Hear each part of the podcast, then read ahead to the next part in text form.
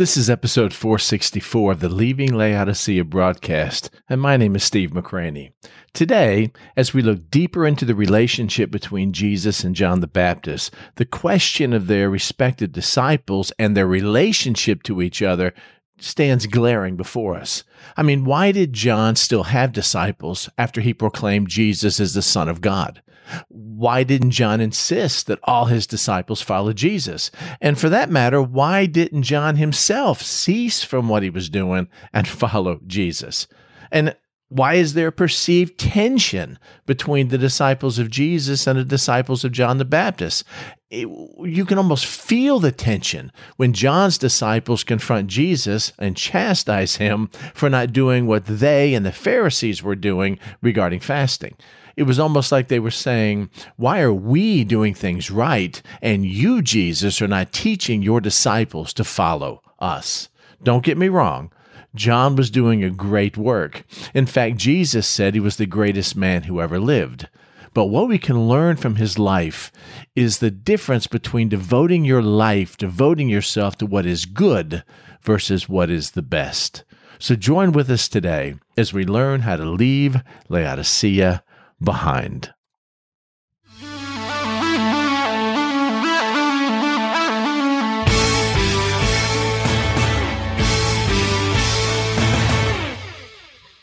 As we've been going through this study on the life of Christ, and I don't know how long, it seems like all of 2020 we've been in John chapter 1. I've seen, I've seen John the Baptist in ways I've never seen him before.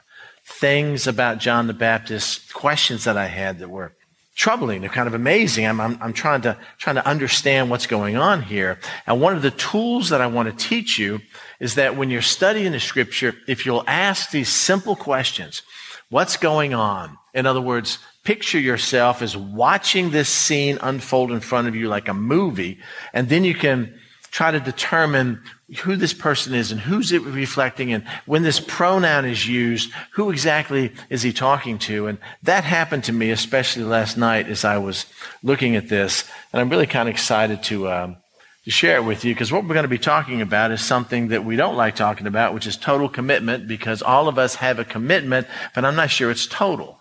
I don't think I've ever met anybody that was absolutely 100% totally committed to the Lord Jesus Christ. I have read books about people who were that way back during the Philadelphia church age. I have seen these people who would go to a a revival meeting and somebody would read the Great Commission, go into all the world and make disciples of all nations. And then they would just pack up and go because this is what God told them to do. And if the Bible says it, I'm going to go. And they, they, they didn't care about their future. They didn't care about what was going on. They just went and served the Lord with no support, with no sending church, not spending years in deputation. They would just go. And so as we're looking at total commitment here, uh, we kind of know the story because we've been over it for four months in John chapter 1. John, it begins with this like prelude to his ministry. It talks about who Jesus was in the beginning and was the Word, and the Word was with God, and the Word was God. Then there was a man, verse 6, sent from God whose name was John. Then it talks about John, it talks about Jesus. And then verse 19 talks about this testimony. The Pharisees and priests come up and be questioning him, and he gives this testimony, I'm not the Messiah. And then they question him again, and I'm not the Messiah.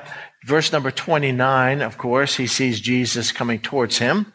This is after the temptation and says, Behold the Lamb of God who takes away the sin of the world. Then he repeats that phrase, at least the first part of that phrase, in verse number 36, the very next day, he says, Behold the Lamb of God. Every time he sees Jesus, it seems like those are the words coming out of his mouth. Behold the Lamb of God. Verses 29 to 34 is John's testimony. Hey, I didn't know who he was, and I didn't know who God was going to send to Israel, but I, that's why I was baptizing with water for repentance. But God spoke to me and said that the one that I'm baptizing, when the Holy Spirit comes down in the form of a dove and rests on him and remains on him, what we talked about last week. That's the one who's the Messiah. And that's exactly what happened to Jesus Christ. Verse 35. And I have seen and testified that this is the Son of God. And then it picks up in verse 35 where it says again the next day, and kind of a similar event takes place. So I'm looking at this and I'm talking, thinking about total commitment, and I'm thinking about being totally sold out to the Lord. And we talk about being a 10 spiritually or a 12 spiritually. And the Lord asked me the questions I'm going to ask you. Do you remember when you gave your life to the Lord? Or when you got saved or gave your heart to Him or whatever you choose to call it? Do you remember that? I was 28 years old and I remember it like it was yesterday. And, and I remember the change that took place in me. And I remember that being my father's son, one of the things that I did, like my dad, is I would lie. Whenever I was confronted with a situation that made me look bad or I was going to get in trouble, I would just immediately lie and I would lie very convincingly and I would hold on to my lies no matter what, even in front of all this evidence that I am lying. I would just hold on to that because then the other person would think maybe they got it wrong. And that's, that's how it was. I married Karen and brought all that into our married life. They weren't big lies, but they were nevertheless lies. You know, we get the phone bill. And The phone bill was a lot more than it should have been. It's because I made all these calls to my brother and and so she would ask about that, and it was a knee jerk reaction. I would just lie, lie. When I got saved, it seemed like all I did was apologize to her for lies that I had told her for six months. I mean, it was a change that took place. Do you remember what happened when you got saved? You remember what it was like? And I'm not asking you to share it, but I want you to think about it. I was lost and now I'm saved. Was it a monumental change? Was it a light and darkness kind of change? Or was it kind of, you know, I've always been in church my whole life and I'm just a pretty good person. And now they tell me I need to make a commitment because I'm 12 years old and, you know, I need to go down to church and get baptized or something. So was it, was it a radical change? Was it just a, a nominal change? Is there any change now? Do you have any changes in your life that still persist? And have you ever thought about why Christ redeemed you in the first place? Why did he choose you? Was it because you're better than somebody else? Was it because he liked you more? Was it because you were smarter than, you know, the average pagan out there? I mean, why did he redeem you? What was the purpose of that? And we know from John chapter 15 that it was the fact that you were to bear fruit. Which brings us to this question. If I'm a believer, which I assume we all are, and I remember when I got saved, and I remember my life then, and I understand from John 15 and other passages that Christ redeemed me, not for my own benefit, or not because he was lonely in heaven and needed me to be there to cheer him up, that he actually saved me for no other reason than to produce fruit. And if I don't produce fruit, there's this pruning process that takes place that Jesus dealt with in John chapter 15. So if that's true, then what does it mean every day, day in and day out, to follow Jesus. Are you a Christian? Well, I'm a, I'm a follower of Jesus. Well, what does that mean? what does it mean when he says, follow me? Uh, is it something that I choose to do? Can I not follow him and still be a believer? Is there a difference between uh, being a, a disciple and being a follower of Christ? And again, we're not talking about disciples meaning the 12. We're talking about disciples that mean people who follow Christ in the New Testament. Of those people who were disciples, and we're going to define that term in a minute, you had, of course, 12, which are designated to 12. But in the upper room, there was 120 people. There was 11 of the original 12 and all these other people who were followers of Jesus, who were disciples of Jesus. I mean, what, what does that mean? Is being a follower of Christ the same thing as being a disciple? Oh, I don't know. I, yeah, it seems that way. I, yes, I think so. I think being a follower of the Christ is the same thing as being a disciple. Okay. Steve, are you a disciple of Jesus? If I'm a follower of Jesus, then I guess I am a disciple of Jesus right now. Okay, so what does that mean? What does it mean to be a disciple of His? I know what it meant 2,000 years ago in Galilee when you were a disciple of Christ, you left everything for him, that you surrounded yourself with him. Wherever he was, you were, that you put your entire life on hold or did away with your old life because the new life was more important. You know, Peter and Andrew and James and John were fishers, fishermen of fish. And he says, we're not going to be fishing for fish anymore. Instead, we're going to be fishing for men. So when they signed on to it, being a disciple of Christ in the New Testament, does it mean the same thing as being a disciple of Christ in the church today? And if so, how is our life different? Someone says, Do you have any religious affiliations? Well, I, am a Baptist or I'm a Christian or I go to church. But if you ever said, Well, I'm a disciple of the Lord Jesus Christ, what does that mean? I'm a follower of the Lord Jesus Christ. I mean, would our life manifest that difference? Could people tell that instead of adopting some sort of religion that you know, we, we keep under wraps. Instead, it's this radical transformation that from the inside out that I'm a disciple of his.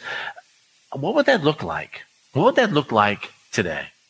And scripturally, what does the word disciple even mean? And is it the same thing as a follower? Because in our culture today, we call ourselves a Christian, which means little Christ, by the way, that we emulate Christ. Or we call ourselves a follower of Jesus. That's more popular today because, you know, I can be a follower of anybody. But a disciple of Christ means something a little bit more deeper. So what does it mean to be a follower of Christ? And what does it mean to be a disciple of Christ? Because what we have here is we have John with some of his disciples. We have Jesus walking up. We have our passing by and John saying something about Jesus. We have disciples of John now no longer becoming disciples of John and becoming disciples of Jesus by following him. And what does that even mean? So, biblically speaking, here's what the word disciple means. It means a learner, a pupil, or one who seeks to understand. I'm a disciple of the, I don't know, some sort of art school of painting. I'm a disciple of this. I'm a disciple of this particular persuasion. I can be disciple of anything and I want if we use this term. I'm a learner. I'm a pupil. I, I want to seek to understand a little bit different. That's the general term for disciple. But in the New Testament, it means something different. In the New Testament, it's more than a pupil. It's more than a learner. It means a it's an adherent who accepts the instructions given to him and makes it his rule of life and conduct. In other words, it's not just about mental learning or following some sort of creed or code. It actually means that I'm, I've devoted myself to that. If I become a disciple of some religions, I put a dot right between my eyes and I walk around in a toga in 90 degree heat and it doesn't really matter. Or I change my dietary requirements or I do other things like that. And as a, as a Christian, it's someone that I'm accepting the instructions of the person I'm following and I'm going to make those instructions, those commands, my rule of life and conduct. Are we disciples? Or are we learners? Or are we just religious people? Based on this Greek definition of the word in the New Testament that you will find every time that word is used, this is what it means. Are we a disciple of Jesus? Or are we just someone who has adopted the lifestyle to a degree? Still sinning, still doing the things we want to do, still following some of what Jesus said, and some of it we're not. And if we are a disciple of Christ, would your wife know? Would your husband know? Would your neighbors and friends and kids know? How would someone know that we truly belonged to him? Or are we just a follower? Is that somehow separate from being a disciple? As you'll look in Scripture, you'll find that many times, initially, Jesus will come up with somebody and he will say, Follow me. Or sometimes that follow me is implied in the text where they'll give an excuse. Or sometimes they'll come to Jesus and they'll say, I want to follow you. Follow me, or it's implied that he said that, or I want to follow you. So, what does that even mean? I mean, these are conversations the Lord was having with me last night. What does it mean to be a follower of Jesus? What does it mean to follow him? Steve, does it mean something other than being a disciple? No, it, it doesn't. Is being a follower greater than being a disciple? No. As a matter of fact, it almost feels like being a follower would be less committed than, than being a disciple. Do, when you follow Jesus, do you have to physically move and literally follow Jesus wherever he goes, or is it more like a mental thing? Where, okay, I'm going to follow Jesus mentally, but I'm not going to change any other aspect of my life. Or when Jesus called people and says, follow me, does it mean they actually packed their bags and followed him? Can you be a follower of Jesus, New Testament wise, if he was alive and on the earth today, and still stay in your home? And still do the things that you normally do? Or does following a Jesus mean to be where he is? Know what I mean? So let's look at a couple examples where Jesus tells people to follow him. Here's one in uh, Matthew chapter 4. And it says, Then he said to them, and he's talking, of course, to Simon and Andrew, follow me. And so what happens if I do? If I do follow you, what's in it for me? I'm a fisherman. And that's all I know how to do. I'm making money. I have a home. Peter has a wife, probably has kids, has a business. I, am making my way in the world right now. I meet this holy rabbi and he says, follow me. And if I do, what will happen? You'll no longer be a fisher of men. Your old life will be done away with. That how you defined yourself, how you identified yourself, and we in our culture identify ourselves as men by our professions. Women have a tendency, it's always about how many kids they have. But with us, it's always about our, our profession. You'll no longer be that profession anymore. You will be fishers of men. And if you'll study this, the only time Peter voluntarily decided to go back to his old life is at the end of the Gospel of John, where he grabs a couple of disciples. Jesus is during his 40 days on the earth between his resurrection and ascension, and they're going to go back fishing. And they had a huge haul. 153 fish. Uh, John tells us exactly how many they were. And then Jesus walks up to him and says, are, are you going back to what you did? Do you love me more than these? And these, of course, is the fish he's talking about. No, Lord, uh, I'm not. Well, feed my sheep, feed my lambs, feed my sheep. So when Peter and Andrew heard Jesus say, Follow me, was it like at a revival meeting where you know, we're going to sing the song, I have decided to follow Jesus. And we're going to sing that song 38 times. And the pastor's going to try to get you to come out of your seat and come down forward and take this old preacher's hand and commit your life to him and follow him. And so we feel moved and we slip out of the, our chair into the aisle and we come down forward and we shake this hand and he prays for us and now we're followers of Christ. Because it's a mental thing. It's a spiritual thing. It's a, it's an emotional thing. I mean, that's, that's how Simon and Andrew realized it, right? Until you look at the next verse. And immediately they left their nets. And it was a literal following. And they followed him. Where did they stay last night? Wherever he stayed. And he may have stayed in one of their house, you know, one of their houses. Who knows? Where did they go the next day? Wherever he wanted them to go. What were they learning? Everything he was teaching them. Follow me. In uh, Matthew chapter 8, we've got this other statement here where Jesus says, Follow me and let the dead bury their own dead. Do you remember the context of this statement? Somebody's coming up to Jesus and saying, I'll follow you, but let me first go um, bury my father. And I'll explain to you later on tonight what that really means. And Jesus says, No, no, you follow me. Let, stuff that doesn't really matter. It's my dad. If we took it literally, it's my dad. I need to bury him and take care of his estate and make sure that I and my brothers are all taken care of and our financial needs are, are satisfied. I want to move into his big bedroom. I want to secure my or take care of my own security. No. let the dead bury the dead. Don't worry about that.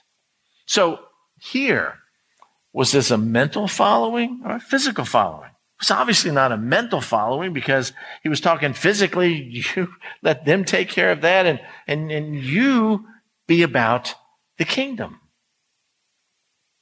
Matthew chapter 9, he comes across this man named Matthew. I love Matthew. I uh, didn't know this until we had moved to Washington State, and I was teaching through uh, the book of Matthew. I think it was the book of Mark I was teaching through. And I came and really started looking at Matthew, and I didn't know this at the time, but there were two types of tax collectors during Jesus' time.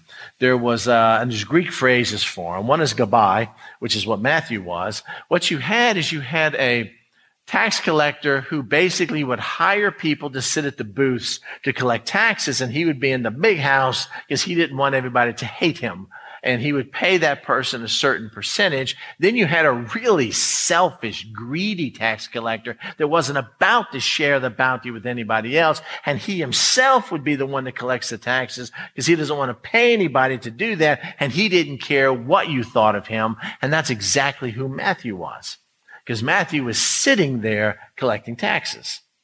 And as Jesus passed him there, he saw a man named Matthew sitting at the tax office. And he said to him, Follow me. Well, if I do, um, I'll lose my franchise. And if I do, uh, Rome is going to take this thing away from me, and I'm making a tremendous amount of money, and all my needs are being met. If I follow you, it's going to cost me something dearly. And plus, the people that are already following you hate me anyway, because I'm a turncoat when it comes to the Jewish people. Nevertheless, he arose and followed him. Did Matthew become a silent, quiet, nobody really knows, just kind of a mental follower of Jesus? No, the very next couple verses, he throws a party for all his tax collecting friends, and, and Jesus is there. His commitment cost him something dearly. What did my commitment cost me? A better life. You know, uh, I'm a better husband and better father. I mean, that's not really a cost. That's just kind of a benefit. So I had to give up the old life in order to embrace the new life. But for me, it's been all roses. It's been great. It was a, it was a marvelous exchange. What did it cost Matthew? All his money, all his prestige. I promise you that he had to sell his home.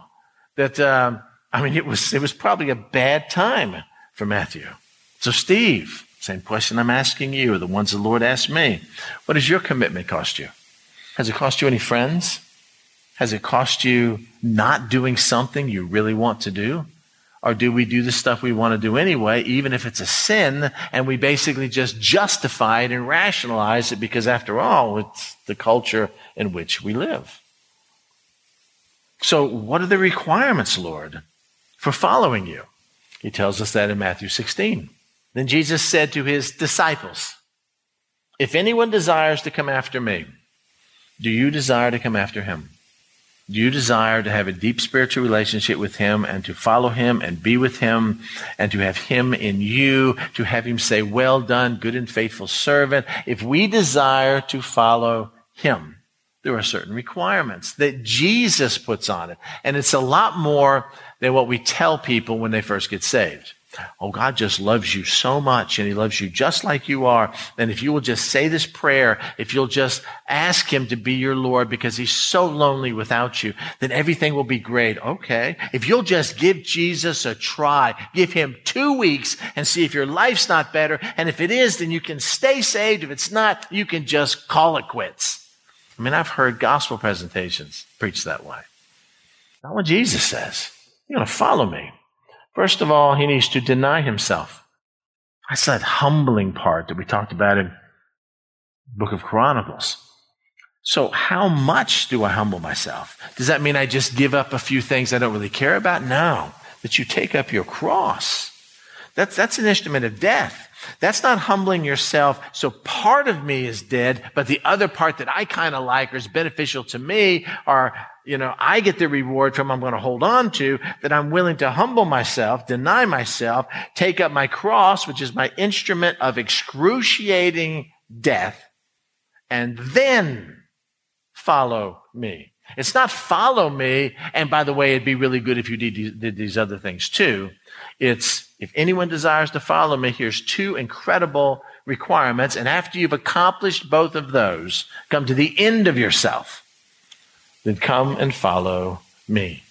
What does that mean? I mean, what are we supposed to take this literally?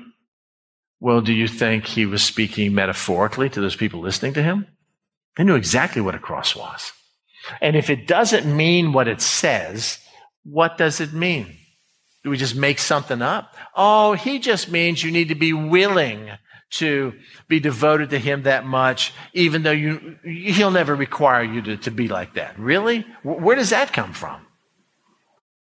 Matthew 19, 21. Jesus is talking to a rich young ruler, someone who has a lot of money, somebody who Jesus loved, somebody who wanted to realize he was lacking things in his life and had kept the law and did everything he could to make himself holy and righteous in God's sight, but knew he was missing something. So he comes to Jesus and said, what do I need to do to inherit eternal life? And Jesus says, you want to be perfect? You want to be complete? Go and sell what you have. All of it? Yeah. Sell what you have. Not sell part of it, not give a tithe or, or be really spiritual and make it 12%. Sell what you have. All right, so I'm going to liquidate all my assets. What do I need to do? Can I set them up in a trust fund? Can I put them in some sort of annuity so it'll take care of me in my old age? I mean, what do I need? Can I have these credit cards, debit cards that are already paid off so I can take care of myself? What do I need to do? Sell what you have and give it to the poor. What? Yeah. Because you're thinking earthly, and I'm telling you, if you're willing to sacrifice and die to earthly desires, that you will have treasures unheard of in heaven for all eternity. So once you have done that, come and follow me. You notice where the follow me is at. It's at the end. It's not at the beginning. It's not follow me, and then, you know, it'd probably be a pretty good idea if maybe you did these things too. Bless the poor more with some of your money. Uh, what, what are you saying? Well, the question is this Steve, do you want to be perfect? You want to be complete? Are you okay living at eight or seven or six on a scale from one to ten? Are you satisfied living in Laodicea, not thinking you need what the Lord has? Because I'm satisfied with what I have? You know, I'm rich and wealthy and need nothing, it says in Revelation chapter 3. And then Jesus looks at us and says, Don't you realize that you're poor and naked and blind and wretched? So if that's true, I want what the Lord has promised this man. And if so, how do I interpret that today? What does that mean today? If you've noticed, I had not taken obscure passages here. I just looked at the word follow me. And we just kind of took it through just the book of Matthew. And over and over and over and over again, there are requirements that are put there. So we're back in John chapter 1. We're going to be looking at verse uh, 35 through 37. But when we get a little further in verse 43, we have, it says, the following day, Jesus wanted to go to Galilee.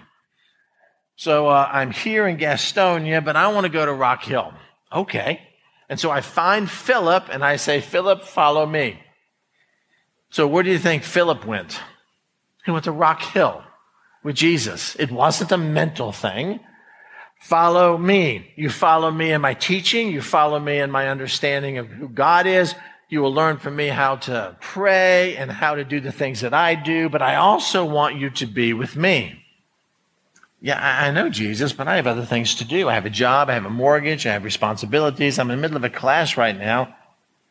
I want to better myself. I want to make things, you know, I'm just trying to make my way in this world right now, and you've interrupted it all and just wants me to leave that behind and follow you. I mean, what does it really mean? See a pattern here? It's not a mental thing. It's not acquiesced into some theological creed and it is totally opposite of everything I have ever known in Christianity my entire life. That we want people to come and be comfortable and embrace an ethic when we should be embracing a man. Here's a good one here. This one I forgot about. if anyone serves me, this is an if then clause. If anyone serves me, I'll serve you, Lord. Then let him follow me. To serve Christ is to follow Christ. So I'm going to follow you mentally in my prayer life, or I'm going to follow you. No, no. If anyone serves me, let him follow me. And where I am, there my servant who is serving me and following me, we will be also. If anyone serves me, him my Father will honor. In other words, where Jesus is, that's where his disciples will be. That's how we learn. That's how we understand who he is. And then I look at this and I realize, and what does that say about us? So don't get, don't get fixated on packing your bags and going to another town or country or stuff of that nature. We're not talking about that. But we're talking about living where Christ lives, having your life totally devoted to Him. And if He chooses to have you sell your stuff and go somewhere else, that's okay. So we're in John chapter 1. I want you to realize that Jesus had followers and Jesus had disciples. He has followers then and disciples then. He has followers now and disciples now. But so did John the Baptist. John the Baptist had followers and John the Baptist had disciples. And so are they the same thing? Is the requirements, are the being a, a disciple of John the Baptist, was that different than being a disciple of Jesus? Were the requirements different? I mean, what did Jesus and John the Baptist require of both of these people? That's really simple. You see John the Baptist, you see his disciples. You see Jesus, you see his disciples. John the Baptist's disciples stay connected to him. They learned from him. They were there to serve him. They were there to do his bidding. They were there to ask questions on his behalf. They were there to help him in his ministry. They didn't stay at home and meet with him every third week or have a Zoom call or something of that nature. The disciples of Jesus did exactly the same thing. Wherever he was, they were, because what he was doing was teaching them that when I'm gone, these are the things that you will do like I'm doing to take my place. So we're in John chapter 1, verse 35. And we notice here that it says, again the next day, John stood with two of his disciples. These are people that had left their regular way of life. They had, you know, if they hadn't done that fully at that time, they were sacrificing all their free time just to be with John the Baptist. They made a committed, a, a commitment to him so that people would look at them and they see that John was there and how devoted they were to John. Again, the next day, John stood with two of his disciples and looking at Jesus as he walked, have no idea how far away Jesus was, he said again, Behold the Lamb of God. Then two disciples heard him speak, and they followed Jesus. You know, he says, Behold the Lamb of God who takes away the sin of the world in verse 1 number 29, and nobody followed Jesus. The very next day, he says that in verse number 36, and two of his disciples followed Jesus. Or did they not? Were they just trying to discover who Jesus was, yet they were still committed to John the Baptist? And if so, what did John the Baptist do about that? I have my disciples that are following me and helping me in my ministry. They know from day one that my job is to prepare the way of the Messiah. I am baptizing. And then all of a sudden, as I'm baptizing someone, this heaven opens up. God himself speaks from heaven. The Holy Spirit in the form of a dove comes in a light on, on Jesus and remains on him. Jesus then goes off to be tempted in the wilderness. I spend the next month and a half telling everybody who comes to me, I'm not the Messiah. He's the Messiah, and here's why. Because this event happened. I'm John's disciples. I'm seeing all this. John, we followed you because you knew the Messiah was coming, and now the Messiah is coming, and there he is. You just pointed to him. There's the behold the Lamb of God, and I'm content to remain one of John's disciples.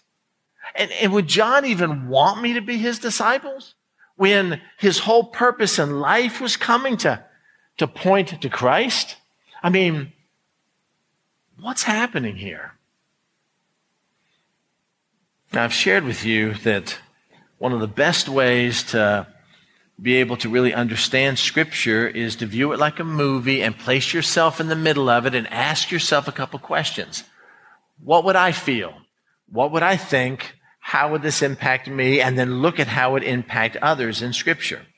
So we're going to begin at verse number 29, and I just want to read verses 29 to 35 for you. And I want you to imagine you're one of John's disciples and you hear John say this. The next day, John saw Jesus coming towards him and said, Behold, the Lamb of God who takes away the sin of the world. This is he of whom I said, and he's saying it to the crowd, but mostly to his own disciples. After me comes a man who is preferred before me, for he was before me. I did not know him, but that he should be revealed to Israel. Therefore I came baptizing with water. And John bore witness saying, Let me explain to you how I know this is the Messiah. I saw the Spirit descending from heaven like a dove, and he, the Spirit, remained on him. I did not know him, but he who sent me to baptize with water said to me, Upon whom you see the Spirit descending and remaining on him, this is he who baptizes with the Holy Spirit. And I have seen and testified that this is the Son of God. I have left my home, or at least all the free time I had, and I decided to align myself with John the Baptist. And for months, John the Baptist has been baptizing me, even baptized me, baptizing for baptism of repentance, talking about the fact I need to clean my life up or I need to see my need for a Savior because someday the Messiah is coming. And the Messiah comes, He's the Son of God, He's the Christ, and we all know that. And then all of a sudden, this man that I have followed, this man that I'm a disciple of, points to Jesus and says, He is the Son of God. Do I believe him? I mean, what would I do? What would you do? Would you go, wow, that's, that's cool. That's really cool. I'm going to tweet that and just go back with your day? I mean, what would you do? The Son of God is not walking towards you. The Son of God is walking either away from you, from you or by you, not wanting to talk to John for some reason. John sees him and says, that is the Son of God. And do you think life would go on as usual? That everything is okay? That I'm just kind of content where I'm at right now? I mean, why were you a disciple of John in the first place? Was it because of his fiery preaching or because you got some benefit out of it? No, it was, it was about his message. It was the message he was proclaiming. And you believed his message that he would know when the Messiah came and you wanted to be there when it happened. So now the Messiah has come, and now John has clearly said, that's the Lamb of God who takes away the sins of the sins, uh, sin of the world. Again, behold the Lamb of God. He is the Son of God. So is John's ministry over? Is it been fulfilled? Is there any reason for you to remain a disciple of John when the fulfillment of John's entire ministry has been manifest in front of you? And if that's true, why didn't John go follow Jesus? Why didn't he, as soon as he baptized him and Jesus is going to be tempted, God, I want to follow you, Jesus. No, no, no. I, am going to go be tempted for 40 days in the wilderness, but I'll be back. All right. I'm going to keep doing what I normally do. Keep talking about I'm not the Messiah. He's the Messiah. I'm not worthy to, you know, to untie his shoes. He's greater than I am. He's before I am. He is the Son of God, and I'm here to testify that. Oh, the 40 days are over. Jesus is coming back. Hey, guys, look, that's the Messiah. Yet I don't follow him. I don't pack up camp and, you know, Jesus, can I follow you? None of that happened. Why? I mean, Matter of fact, we never even see an account where Jesus and John had a conversation. Well, why is that? So it's nighttime. Behold the Lamb of God who takes away the sins of the world. He is the Son of God. And then Jesus goes. And they don't know where he went. Luckily, he showed up the next day and they saw him again, but they don't know where he went. They don't know where his campsite is. They don't know where he's staying. They don't know if he'll ever come back again. So what do you think the disciples were talking about at dinner that night around the campfire? Do you think they were talking about how many people were going to baptize the next day? Or we need to get a little more firewood here because the fire's getting kind of low. Man, that was really great stew that you cooked. I mean, what were they talking about? Don't you know they probably be talking about Jesus and asking John, how did you know? What was that like? What was that experience like? And do you think that when John was talking to his disciples, do you think maybe there was a theme that ran through it like it did in John chapter 3 when he said, uh, he must increase and I must decrease? And if that was so, if you're a disciple of John the Baptist, what would you be thinking? What's going on in your mind? I mean, did what John say, is it real? Or could he have been mistaken? I mean, I'm, I'm kind of comfortable here with John. I like our ministry. I like him. I've kind of moved up in the pecking order. I don't know where I'm going to stand with Jesus as one of his disciples, but John kind of views me as his right hand man.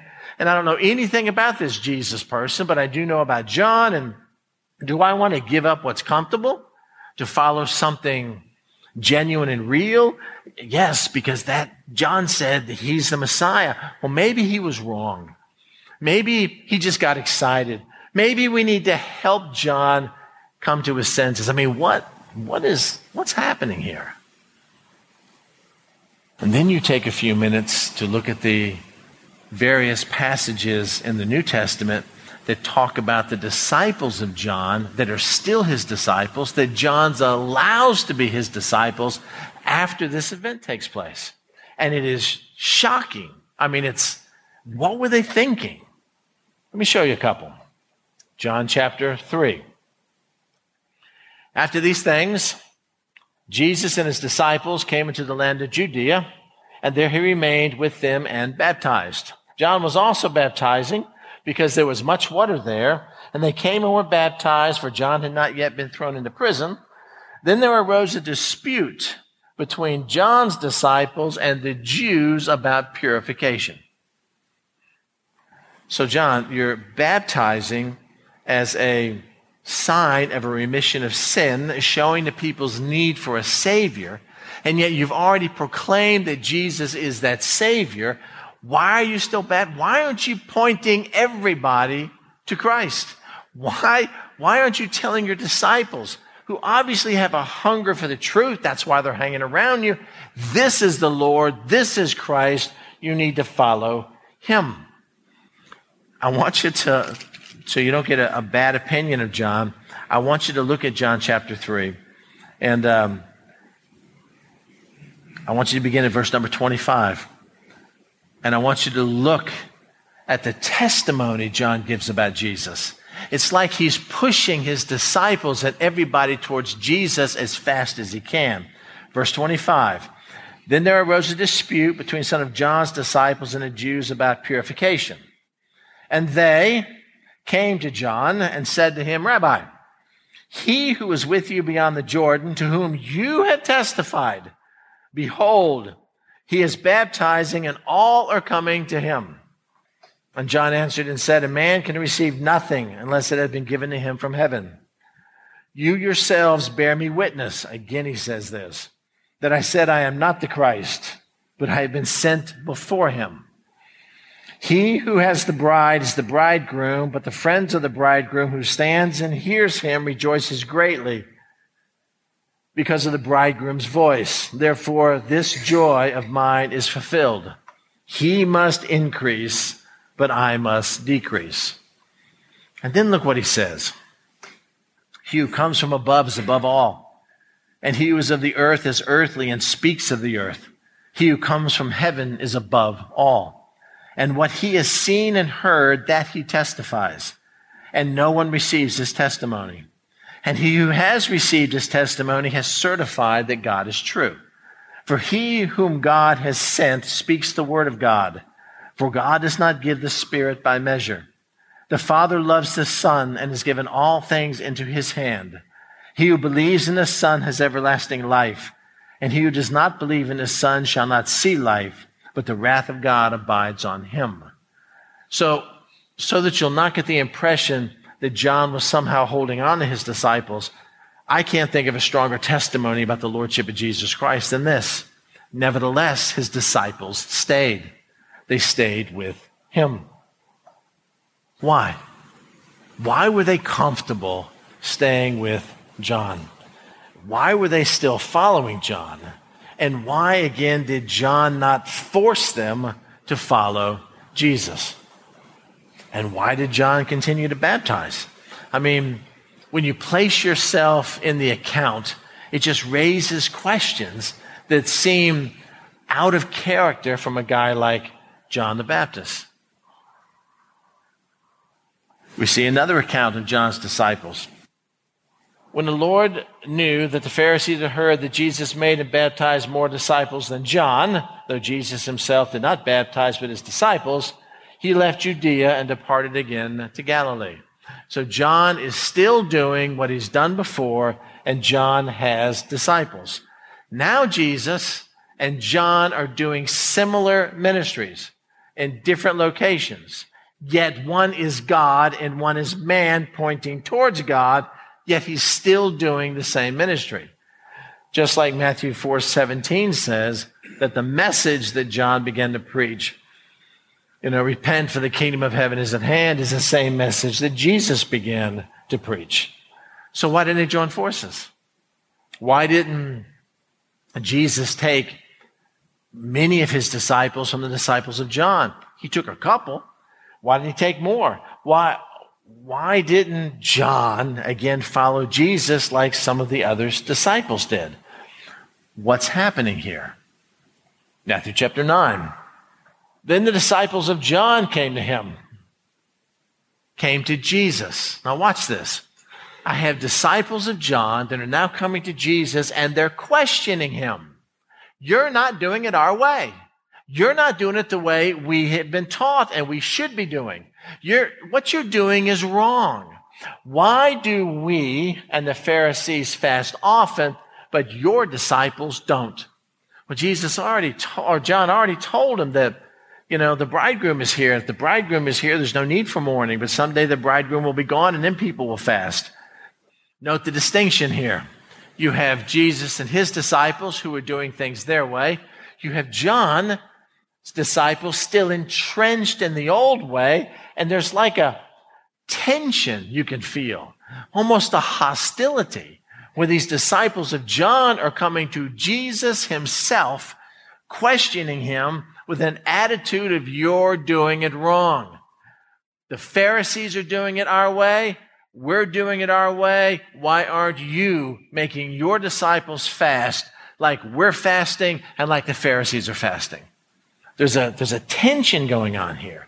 I mean, why is that? What, what's happening here? Luke 7. John, of course, is um, in prison and he's struggling. I would really like to know more about his struggle. And so it says, Then the disciples of John reported to John all the things Jesus was doing. So John had disciples that were following Jesus, witnessing what Jesus was doing, went back to John as disciples of John and said, Hey, here's the stuff going on people getting saved, lives being changed, dead people raised to life, lepers cleansed. It's amazing what's going on. And so John calls now two of his disciples. He's in prison and he still has those people dedicated to him and sent them to Jesus saying, are you the coming one or do we look for someone else? Remember the story? And Jesus never tells them, yes, he doesn't. He says, Go tell John what you've seen and heard, and quotes an Old Testament messianic passage. And then they leave. And then out of the hearing of John's disciples, Jesus then begins to praise John. Wouldn't it have been encouragement to John if he praised him in front of his disciples so his disciples would go and tell John what the Lord said about him? But he didn't. I wonder why. He's now in prison. He has these faithful disciples. And at this point, these disciples are not following Christ. They are still committed to John. Why? Why? It's this point of total commitment. Go back to John chapter 1, beginning in verse 35, and let's look at what happens here. Says again the next day, John stood with two of his disciples. We know now that those disciples were Andrew and the apostle John who wrote the book. So two of his disciples are Andrew and the apostle John. And it says, and, and looking at Jesus as he walked, John the Baptist said, Behold the Lamb of God. He said the same thing and added the phrase, who takes away the sin of the world the day before, and nothing happened. But now, for some reason, this statement resonates with these two disciples. There were probably other disciples there, but we know that these two decided that something had to change. And it was Andrew and John the apostles. You know, we can ask ourselves, did others hear what John said? Well, probably. We don't know. Was, was Andrew and John with John when he said the phrase in verse 29, Behold the Lamb of God who takes away the sins of the world. Maybe, or maybe this was the first time they heard it. Maybe they were the only two disciples there. We don't know. But once they heard that statement, everything changed in them. There was something greater than their devotion to John the Baptist. There was something greater than, than just fulfilling their ministry with him and all they had learned from him, there was now following the Lord Jesus Christ. Verse 37 says, The two disciples heard him speak, Behold the Lamb of God. And something happened inside of them, and they followed Jesus. Now, if you read the rest of the account, what happened is that during this process, they came to faith in Jesus Christ. They themselves became believers. They had heard about Jesus. They, they knew that John was the forerunner, but now all of a sudden they realized this is who he was. Let's begin at verse 35 and read to verse 42. It says, Again, the next day, John stood with two of his disciples. And looking at Jesus as he walked, he said, Behold the Lamb of God. The two disciples heard him speak and they followed Jesus. Then Jesus turned and seeing them following said to them, What do you seek? Not who do you seek, but what do you seek? What do you want? Why are you following me? And they said to him, Rabbi, which is to say, translated teacher, not Lord, but rabbi teacher, just like John, where are you staying? And he said to them, Come and see. They came and saw where he was staying and remained with him that day. Now it was about the 10th hour, about 4 p.m. in the afternoon. And then something took place. Something happened.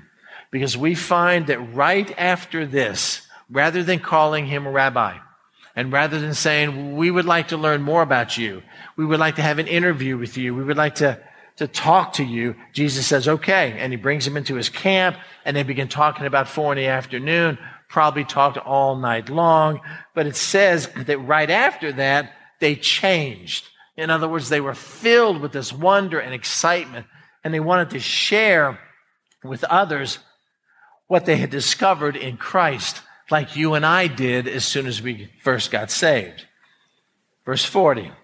One of the two who heard John speak and followed him was Andrew, Simon's Peter's brother. He first found his own brother Simon and said to him, We have found the Messiah. He is not a rabbi. He's not a teacher like John. We now know. We have found the Messiah, which is translated Christ. And he brought him to Jesus. And now when Jesus looked at him and said, You are Simon, the son of Jonah, you shall be called Cephas, which is translated as stone, and on and on. Verse 43, he finds Philip. He tells Philip to follow him. There's a transaction that takes place where Philip comes to faith, and then Philip turns around and finds Nathanael in verse number 45. and says, We have found him of whom Moses and the law and also the prophets wrote, Jesus of Nazareth, the son of Joseph. Salvation took place here. But that doesn't necessarily mean that they fully committed their lives to him. Because we find that it's only when Jesus meets them at the shore later on, where they're in their boat fishing, and he says, Follow me, that they left everything behind and followed him. We've already looked at those verses in Matthew chapter 4. But salvation takes place here, but not a fully, totally committed following of Christ. They knew he was the Messiah. They told other people about the Messiah, but they obviously went back to their old life, just knowing this truth now, again, sharing it faithfully with those people that they loved, but something was not yet complete. Did they at this point in time follow Christ wherever he went? And the answer is no, because it wasn't until Matthew chapter 4 that he called them into that relationship and they followed him. So, this moment of total commitment didn't come now at salvation, it came later. And for most Christian, it Christians, it works exactly the same way. What we end up doing is we embrace Christ for who he is, and we understand and we're excited. We're overwhelmed. God, you saved you my sins. God, you're so wonderful. God, I just love you more than anything. God, whatever you want me to do, I'll do. And we open up the Word of God and we study it and we share it with people and our lives are on fire for Him. And then, then it just gets old.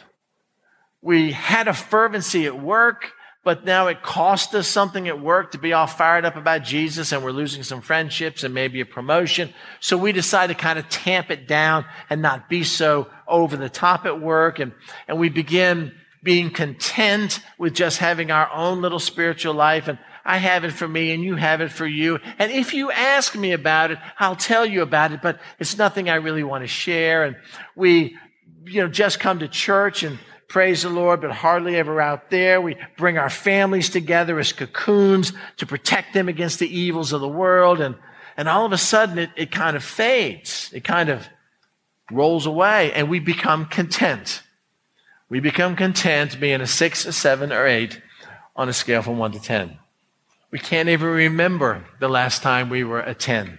And the reason why we're content with becoming a six, seven, or eight is because everybody we know are six, sevens, and eights or less. And then if somebody gets saved and they're all fired up about Jesus and they're a 10 and tomorrow they want to be a 12 and they come to us and say, Hey, let's go knocking on doors and witnessing to people. Let's, Let's, let's, let's, let's go down and feed homeless people. Let's do something for the glory of God.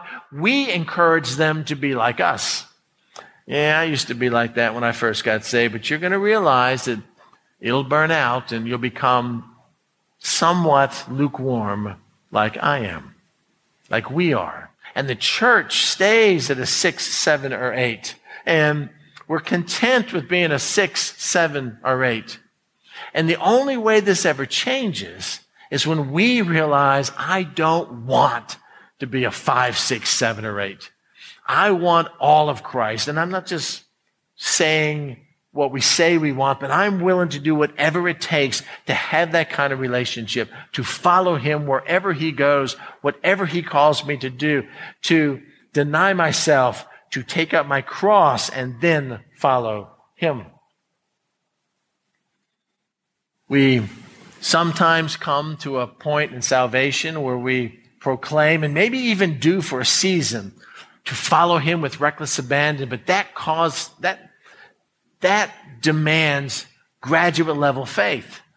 And since many of us struggle with that, we kind of default back to letting Jesus season our life rather than us being the salt of the world. Do you understand the difference? And it happens to me and it happens to almost everybody I've ever known. It's the condition of the church right now. What do we need to do to be recklessly abandoned to Him? I mean, Lord asked me this. Steve, does that describe you? Yeah. Yeah. So what happened? I don't know. Sure you do. All right, I did. I enjoy this world too much. I enjoy what the world has to give me. I enjoy the trappings of the world. I enjoy my house and I enjoy money. I enjoy eating in nice restaurants. I enjoy watching movies I want and reading books I want and listening to music I want. My whole life became about me. And so these are the things that I want. And yes, Lord, I'm not involved in a gross immoral sin like I used to be. No, you're just in this lukewarm area where I'm not cold, but I'm not really hot. And Jesus says that being like that makes him nauseous to the point of vomiting. Remember? Why? Because you don't think you need anything. You say that you're wealthy and rich and need nothing. But I see you, as I've shared with you before, as poor and wretched and blind and naked. So, what do we do? How do we move from being saved to consecrated to Him? Because I have been saved a lot longer than I have been consecrated. Consecrated has a tendency of coming and going, and it always comes and goes based on my choices.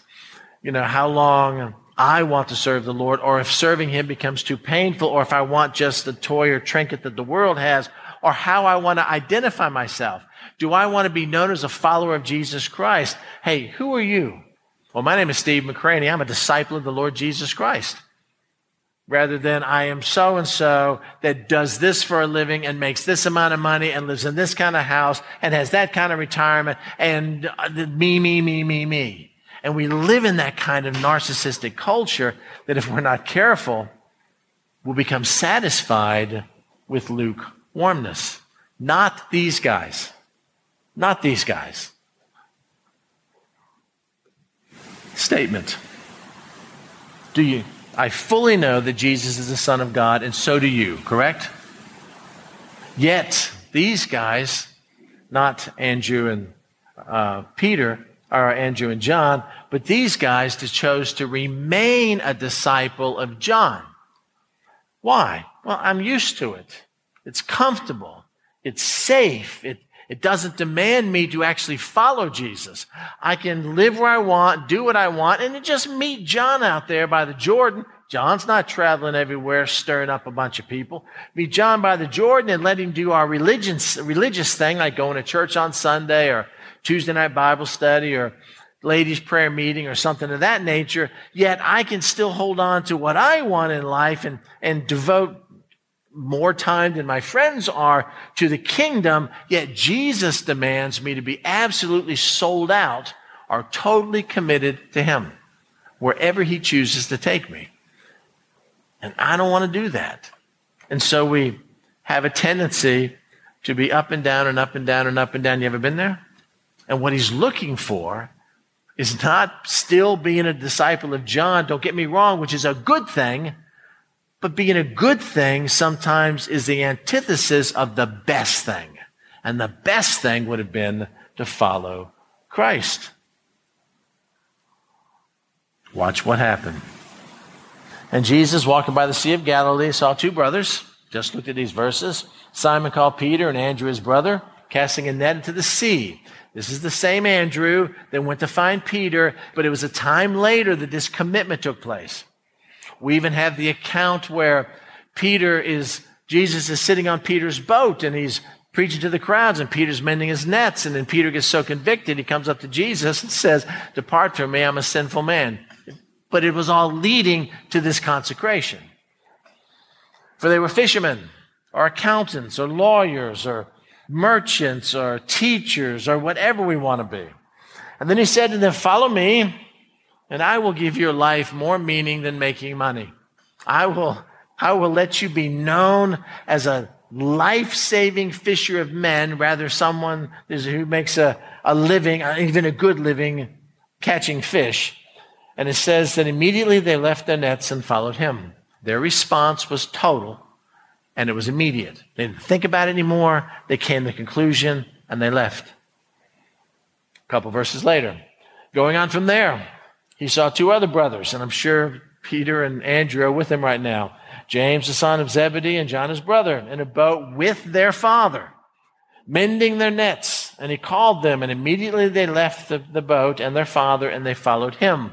What did he call them to? Probably the same thing he did Peter follow me. Their response, just like Peter, was total and it was immediate. And it not only separated them from their way of living, but it separated them even from their family, from their former way of life. Same thing with Matthew. Sees Matthew at a tax office, says, Follow me, and he rose and followed him. And I've already explained to you what this cost Matthew to follow him. In Luke chapter 9, there's an account of people coming to Jesus and Jesus asking them to follow him and various excuses that are given.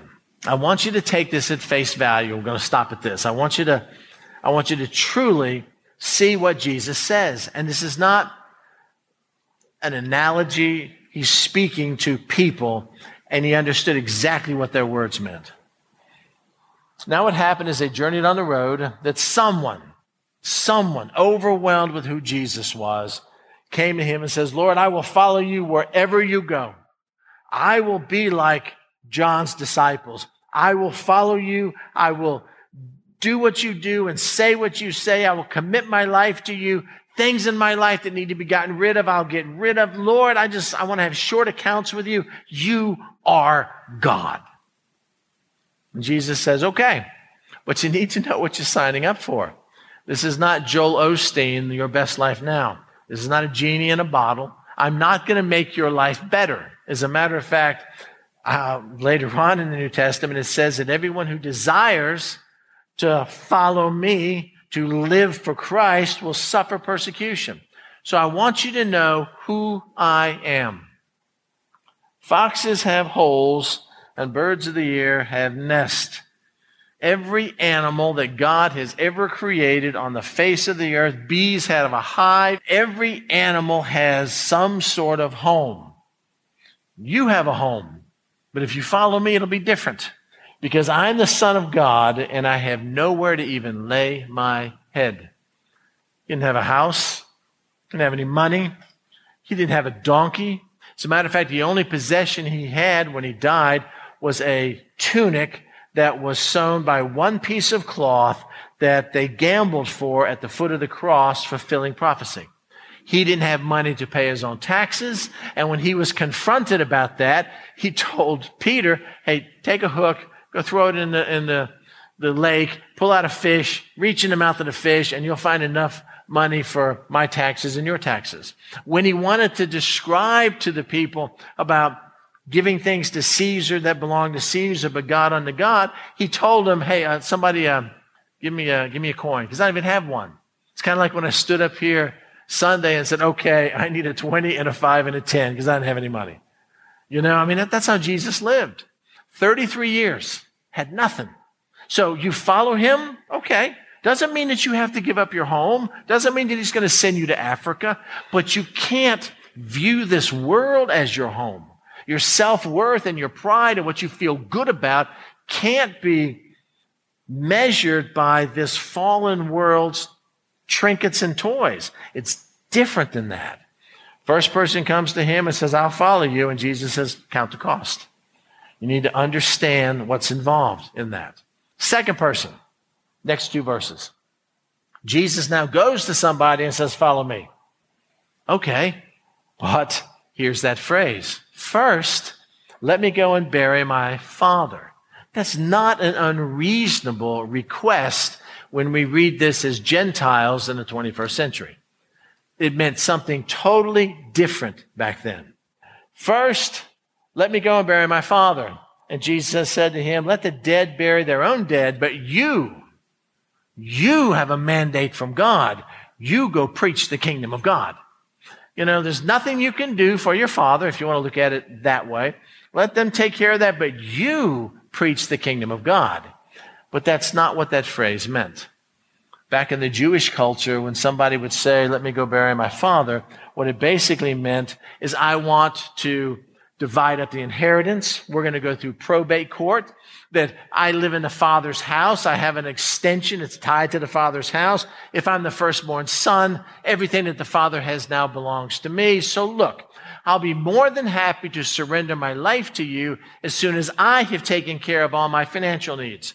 Everything that I want, everything that I need, so that I don't have to live by faith anymore. I don't want to live by these guys who was confronted with 5,000 men and their wives and kids, only have a happy meal to feed everybody. I want to be able to take care of myself because I don't want to have that kind of faith.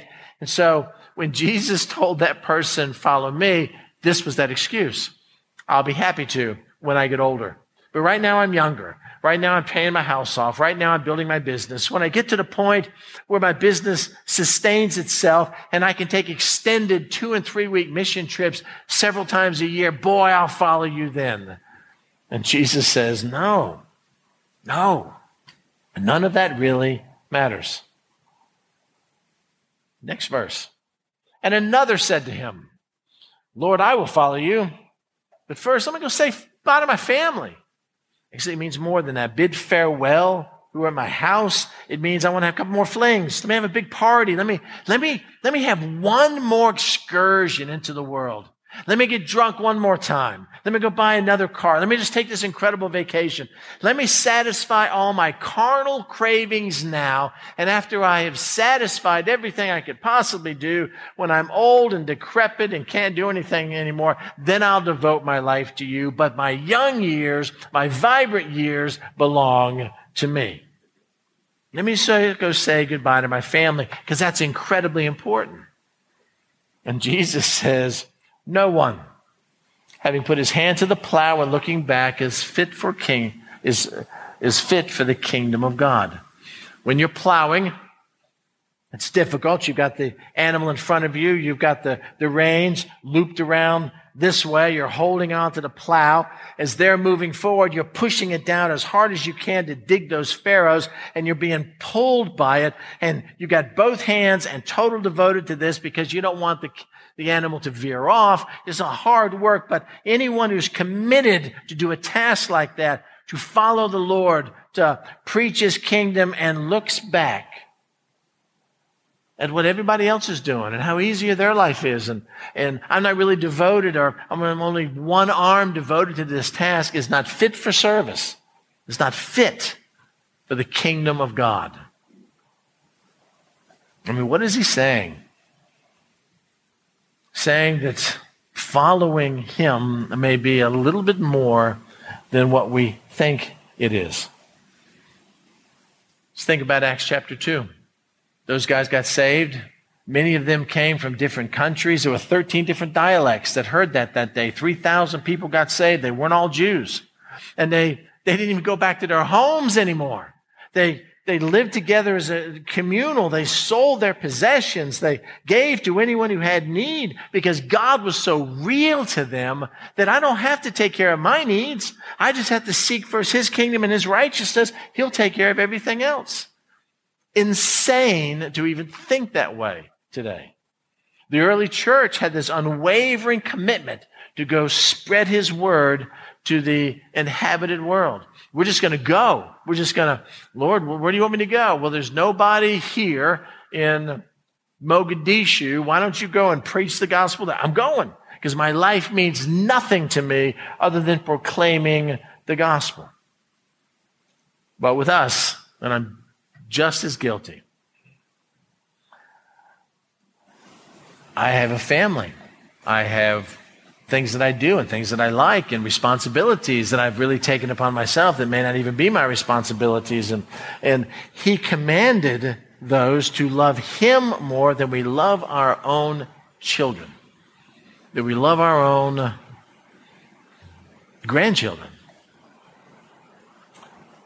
It's a kind of commitment that he honors. And the question we always ask is, is it worth it at the end?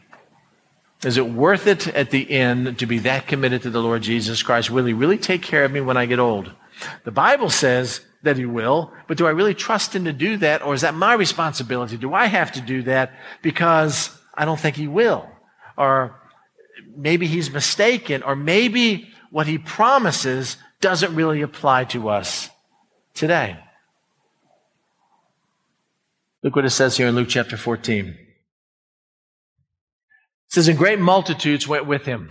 And once again, Jesus thins the crowd. And he doesn't, I think Vic said that one time when we were at the Seventh day Adventist church. I never forgot.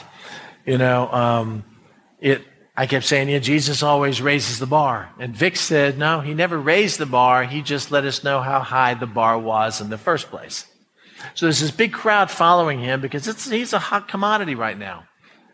And he turned to them. I can almost picture this group. Hey, what are you going to do today? What miracle are you going to do today? This is going to be great. He stops and he turns to them and he says this. And he meant what he says. They knew exactly what he was talking about. If anyone comes to me, which is obviously what you're doing, and does not hate his father and mother, wife and children, brother and sister. I mean, that's all the family relationships we have. And if you have no family and your parents are dead, even your own life, it would be very difficult for you to be a faithful disciple. It's not what it says. He cannot be my disciple. Whoever does not bear his cross, we've already looked at that verse, and come after me cannot be my disciple. What are you saying? I'm saying that the tightest relationships that you have, your own children, which we would die for, our grandchildren, our wives and husbands and brothers and sisters, all those people that mean the most to us, we're to, we're to love him so much that compared to our fallen feelings for them, it's like hate. And again, the, the word hate here is not hate with malice. It's like he said, Jacob I loved and Esau I hated. But he goes on. By the way, based on this, based on this, are you a disciple of Jesus? Sobering, isn't it? It's worse. For which of you intending to build a tower does not sit down first and count the cost, to count the cost of following Jesus? whether he has enough to finish it, lest after he has laid the foundation, he is not able to finish. All who see it begin to mock him, saying, This man began to build and was not able to finish. This is the cost of discipleship according to Christ, example one. Then we have example two. Or what king going to make war against another king does not sit down first and consider whether he is able with 10,000 to meet him who comes against him with 20,000? Or else, if he can't, while the other is still a great way off, he sends a delegation and asks conditions of peace. I'm counting the cost before it cost me something. This is cost of discipleship, example two. And then we have the summary statement. Kind of sums up what it means to follow Christ. So likewise, or therefore, whoever of you First time it's not in third person. Now it's personal. Whoever of you who does not forsake all that he has. The word forsake here is a derivative of the word we get apostasy from.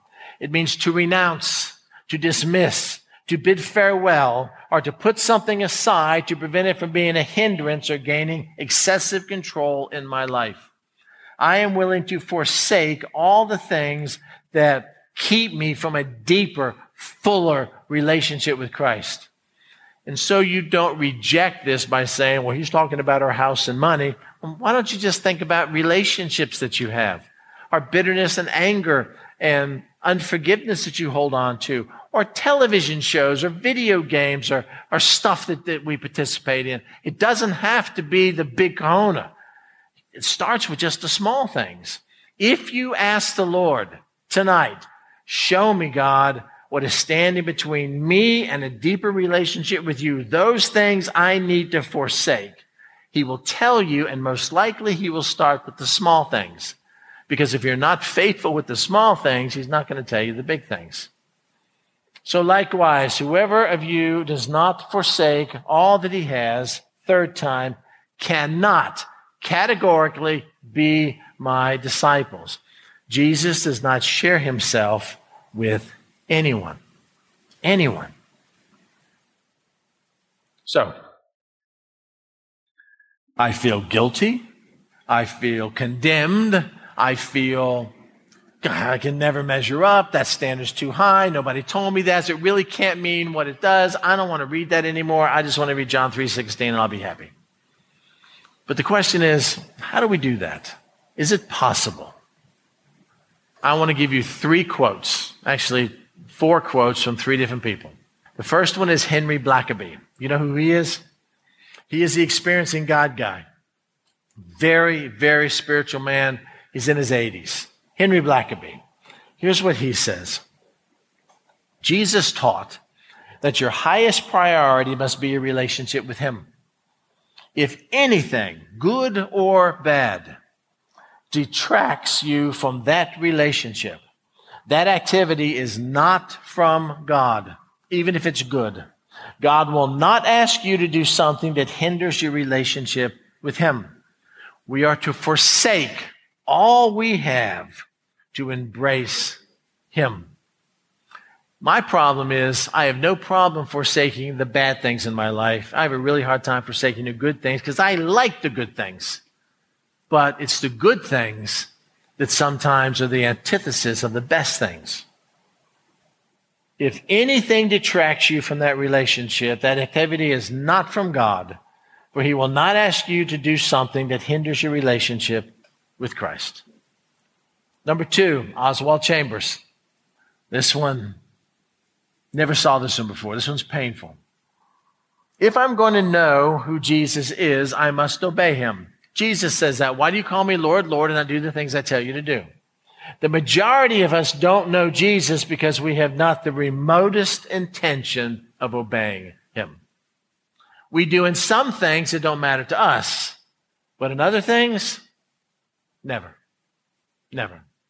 It's kind of like when um, it's kind of like when you're having a yard sale and you have this sofa that you just bought a new sofa and you have a sofa where the springs are coming out and you don't want to sit on it anymore because the cats have kind of tore it up and all that kind of stuff. And so you decide, I'm going to give that sofa to the church. And so we're going to give that sofa, we're going to give something to the church that we don't want anymore because we bought something nicer for ourselves. But never, ever in a million years do people say, hey, you know what? Uh, I'm going to go ahead and donate the new sofa that was meant for me to God, and I'll just be satisfied sitting on the old sofa. True? We do the same thing with our lives. Stuff that I want to do, I hold on to. The stuff I don't want to do, I don't. Because I don't have the remotest intention of obeying Him in areas that are going to cost me something.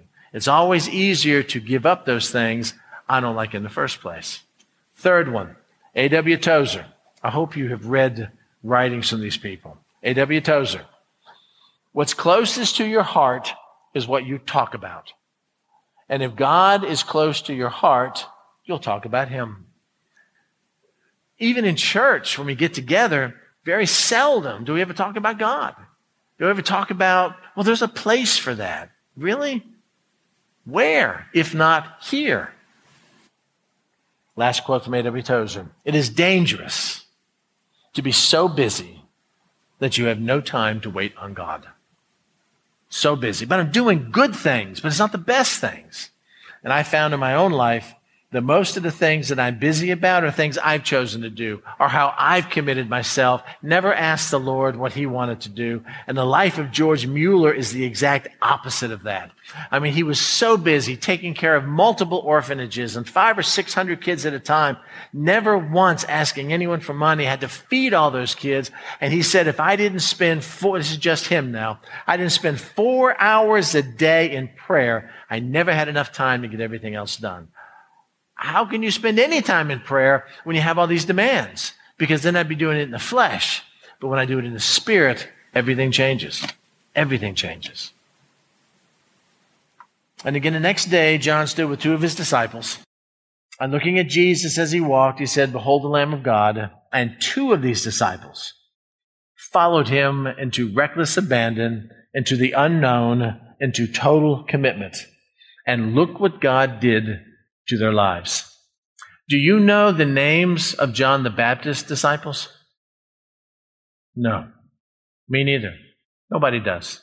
They stayed where it was comfortable, doing good work. I mean, we're doing good work here, Lord, and failed to embrace the new work that Christ was doing. And we don't even know who those people are today. There's a lesson there for us, lesson there for me. And it was 3:30 last night when I'm going through this and God is chastising me with these very questions that I shared with you. Let me pray.